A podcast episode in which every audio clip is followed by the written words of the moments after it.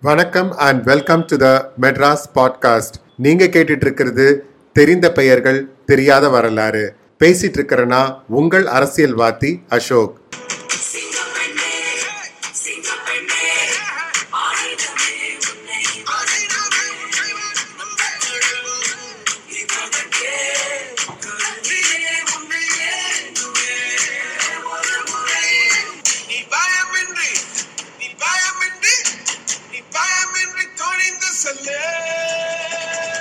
இப்படி பயமின்றி துணிந்த பெண்ணை பற்றி தான் நம்ம இந்த எபிசோட்ல பேச போறோம். அவங்க ராணி வேலு நாச்சியார் ராணி வேலு நாச்சியார் பதினேழாம் நூற்றாண்டில் தமிழ்நாட்டின் சிவகங்கை பகுதியின் ராணி மற்றும் பிரிட்டிஷ் கிழக்கிந்திய கம்பெனிக்கு எதிராக ஆயுதம் ஏந்தி போராடிய பெண் விடுதலை போராட்ட தலைவி.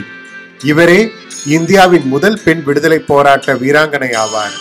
ஆயிரத்தி எழுநூத்தி முப்பதாம் ஆண்டு ராமநாதபுரம் சமஸ்தானம் மன்னர் செல்லமுத்து விஜய ரகுநாத சேதுபதிக்கும் சக்கந்தி முத்தாத்தாளுக்கும் ஒரே பெண்ணாக பிறந்தார் வேலுநாச்சியார். ஆண் வாரிசு போல் வளர்க்கப்பட்டவர் ஆயுத பயிற்சி போர் பயிற்சி பல மொழிகள் ஆகியவற்றை கற்று ஆயிரத்தி எழுநூத்தி நாற்பத்தி ஆறில் சிவகங்கை சீமை மன்னர் முத்து வடுகநாத தேவருக்கு மனைவியானார். திருமணத்துக்கு பின் தன் தாய் வீடான சங்கதியை விட்டு சிவகங்கை சென்று அந்நாட்டின் பட்டத்து ராணியாக சுடர் மிகுந்து விளங்கினார் வேலுநாச்சியார். அங்கே அவரது இல்லற வாழ்க்கை இனிதே தொடங்கியது. வெகு சிறப்பாக வேலுநாச்சியாரும் முத்துவடுகநாதன் அவர்களும் சிவகங்கை சீமையை ஆட்சி புரிந்து வந்தனர். அவர்களின் அன்புக்கு அடையாளமாக ஒரு மகளும் பிறந்தார். வெள்ளை நாச்சியார் என்று பெயர் சூட்டி சீரும் சிறப்புமாக வளர்ந்து வந்தார். அவர்களது நல்லாட்சிக்கு தாண்டவராய பிள்ளை மற்றும் மருது சகோதரர்களின் பக்க பலமாய் துணை இருந்தனர். முத்துவடுகநாதர் தன் ஆட்சியை காலனி ஆதிக்கத்தின் கீழ் கொண்டு வர மறுத்துவிட்டார். ஆற்காடு நவாபிற்கும் கப்பம் கட்டுவதில்லை. என் நாடு என் மக்கள் நான் உனக்கு எதற்கு கப்பம் கட்ட வேண்டும் என்று கப்பம் கேட்டு வந்த சிப்பாய்களை வெளியேற்றினார். இதனால் பிரிட்டிஷ் பிரபுக்களும் நவாபும் முத்துவடுகநாதரின் மேல் தீராத பகமை கொண்டிருந்தனர். முத்துவடுகநாதனும் சாமானிய ஆளில்லை அவரும் வீரத்திற்கும் விவேகத்திற்கும் பெயர் போனவர். ஆங்கிலேயர்களும் நவாபும் வடுகநாதனை நேருக்கு நேர் போரில் சந்திக்க திராணியற்றவர்களாக இருந்தனர். ஒரு நாள் வடுகநாதர் இறை வழிபாட்டிற்கு காளையர் கோவில் சென்ற நேரத்தில் அவரை தாக்க திட்டம் தீட்டினார் நவாப். அவருக்கு ஆங்கிலேய படை உதவ முன்வந்தது நவீன ரக ஆயுதங்களை வைத்து வடுகநாதர் எதிர்பாராத நேரத்தில் அவரை சுற்றி வளைத்து கோரமாக தாக்கி கொன்றனர். தன் கணவன் இருந்த செய்தி கேட்டு சொல்லிலடங்கா துயரம் அடைந்த வேலு நாச்சியார் தன் கணவனை கொன்றவனை பழி வாங்கியே தீர வேண்டும் என்று சபதம் பூண்டார். அரசனும் அரசியும் இல்லாத நாட்டை நவாபும் ஆங்கிலேய படையும் கைப்பற்றிக் கொண்டன.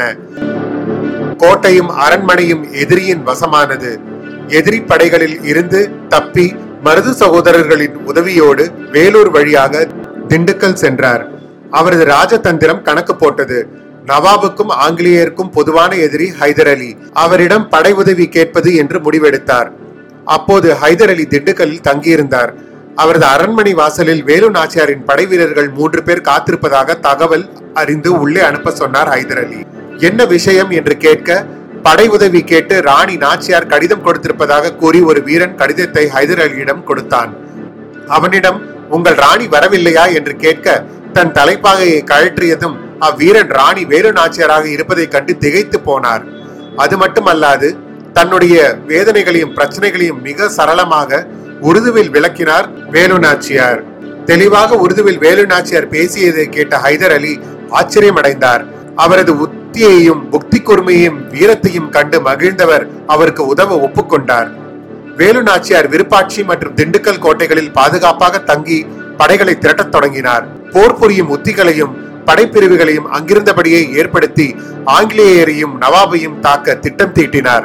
அவரின் பிரதான லட்சியமே ஆங்கிலேய படையை எதிர்த்து நவாபை பழிவாங்கி மறுபடியும் சிவகங்கை கோட்டையில் தங்களது அனுமன் கொடியை பறக்க விடுவதாக தான் இருந்தது. சதா அச்சிந்தனையிலேயே தன்னை ஈடுபடுத்திக் கொண்டிருந்தார் வேலு நாச்சியார் அவரது படையை சிவகங்கை பிரிவு திருப்பத்தூர் பிரிவு மற்றும் காளையர் கோயில் பிரிவு என்று மூன்று பிரிவுகளாக பிரித்தார். சிவகங்கை பிரிவுக்கு தனது தலைமையிலும் திருப்பத்தூர் பிரிவுக்கு நல்லியம்பலம் என்பவரின் தலைமையிலும் காளையர் கோயில் பிரிவுக்கு மருது சகோதரர்களின் தலைமையிலும் படைகளை பிரித்து அனுப்பி வைத்தார். அரண்மனையில் விஜயதசமி விழா மிக சிறப்பாக கொண்டாடப்படும். ஆங்கிலேய படைவெளியில் காவல் காக்க நவாப் கோட்டைக்குள் இருந்தான். விழாவுக்கு செல்லும் பெண்கள் கூட்டத்தோடு கூட்டமாக வேலு நாச்சியாரும் அவரது பெண் படை பிரிவும் மாறுவேடத்தில் ஆயுதங்களை மறைத்து வைத்துக் கொண்டு திடீரென்று தாக்குதல் நடத்தினர். அதே போல வேலுநாச்சியாரின் படையில் குயிலி என்ற பெண் தன் உடம்பில் தீ வைத்து வெள்ளையர்களின் ஆயுத கிடங்கை எரித்து ஆயுதங்களை அழித்தாள். இது வரலாற்றிலும் இடம்பெற்றது. குயிலியை உலகின் முதல் மனித ஆயுதம் என்றே கூறலாம். இவரது படையில் இருந்த மற்றொரு வீராங்கனையும் வேலு நாச்சியாருக்காக தன் இன்னுயிரை ஈர்த்தார். உடையாள் என்னும் வீராங்கனை வேலு நாச்சியார் எங்கிருக்கிறார் என்று கேட்டு ஆங்கிலேய படைகள் பலவாறு துன்புறுத்திய போதும் பதிலேதும் கூறாமல் அவரை காட்டிக் கொடுக்காமல் உயிர் நீத்தார். வெள்ளையர்களிடமிருந்து தம்மை காட்டிக் கொடுக்காமல் வெட்டுண்ட உடையாளுக்கு வீரக்கல் ஒன்றை நட்டு வைத்து தமது திருமாங்கல்யத்தையே முதல் காணிக்கையாக செலுத்தி வீராஞ்சலி செலுத்தினார் நாச்சியார். இந்த கோயில் இன்றும் இருக்கிறது. அது கொல்லங்குடி வெட்டையார் காளியம்மன் என்று அழைக்கப்படுகிறது. ஆயிரத்தி எழுநூத்தி எண்பதாம் ஆண்டு ஐப்பசி திங்கள் ஐந்தாம் நாள் வேலுநாச்சியார் தலைமையில் பெரும் படை திண்டுக்கல்லில் இருந்து சிவகங்கை நோக்கி புறப்பட்டு கடும் போர் புரிந்து காளையர் கோயிலை மீட்டது. வேலுநாச்சியார் தனது ஐம்பதாவது வயதில் தனது கணவரை படுகொலை செய்த ஜோசப் ஸ்மித்தையும் தளபதி பான் ஜோயரையும் தோற்கடித்து எடுத்த சபதத்தை நிறைவேற்றி சிவகங்கையின் அரசியானார். சிவகங்கை கோட்டை மீது பறந்த ஆங்கிலேயரின் கொடி இறக்கப்பட்டது. வேலு நாச்சியாரின் அனுமன் கொடி ஏற்றப்பட்டது. இவரது ஆட்சியின் போது சிவகங்கை பல முன்னேற்றங்களை கண்டது. படையெடுப்பால் சீரழிந்த கோட்டைகள் உறுதியாக மீண்டும் சீரமைப்பு கண்டன. குளங்கள் ஆறுகள் எல்லாம் வெட்டப்பட்டு தூர்வாரி நீர்வளம் மேம்படுத்தப்பட்டது. துணை கால்வாய்களை நிறைய ஏற்படுத்தி நீர்ப்பாசனம் விரிவாக்கி விவசாயத்தை செழிப்பாக செய்ய வைத்தார் வேலுநாச்சியார். பின்னாளின் தனது மகளின் மரணத்தால் மனமுடைந்த வேலுநாச்சியார் தன்னுடைய கடைசி காலத்தை விருப்பாட்சி அரண்மனையிலேயே கழித்தார்.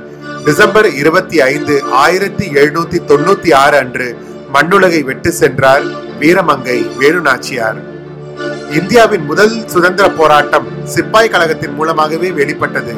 ஜான்சிராணி காலத்துக்கு முன்பே வேலு நாச்சியார் ஆங்கிலேயர்களை எதிர்த்து தன் நாட்டு மக்களை காக்க சுதந்திர போராட்டத்தை துவங்கியிருந்தார். வீரமங்கை வேலு நாச்சியார் பதினெட்டாம் நூற்றாண்டில் ஆங்கிலேய ஆட்சியில் இருந்த இந்தியாவின் விடுதலைக்கு ஆயுதம் ஏந்தி போராடிய முதல் பெண் போராளி ஆவார். கணவன் இறந்தால் உடன்கட்டை ஏறி தானும் மடியும் பழக்கம் உடைய காலகட்டத்தில் வாழ்ந்தும் தன் கணவனை கொன்றவனை பழி தீர்த்து தன்னை விட அதிக அளவு படைகளையும் நவீன ஆயுதங்களையும் குண்டுகளையும் வைத்திருந்த ஆங்கிலேயரை மிக தைரியமாகவும் துணிச்சலாகவும் எதிர்கொண்டு போராடி வெற்றியும் பெற்றவர் நம் தமிழகத்தை சேர்ந்த வேலு நாச்சியார்.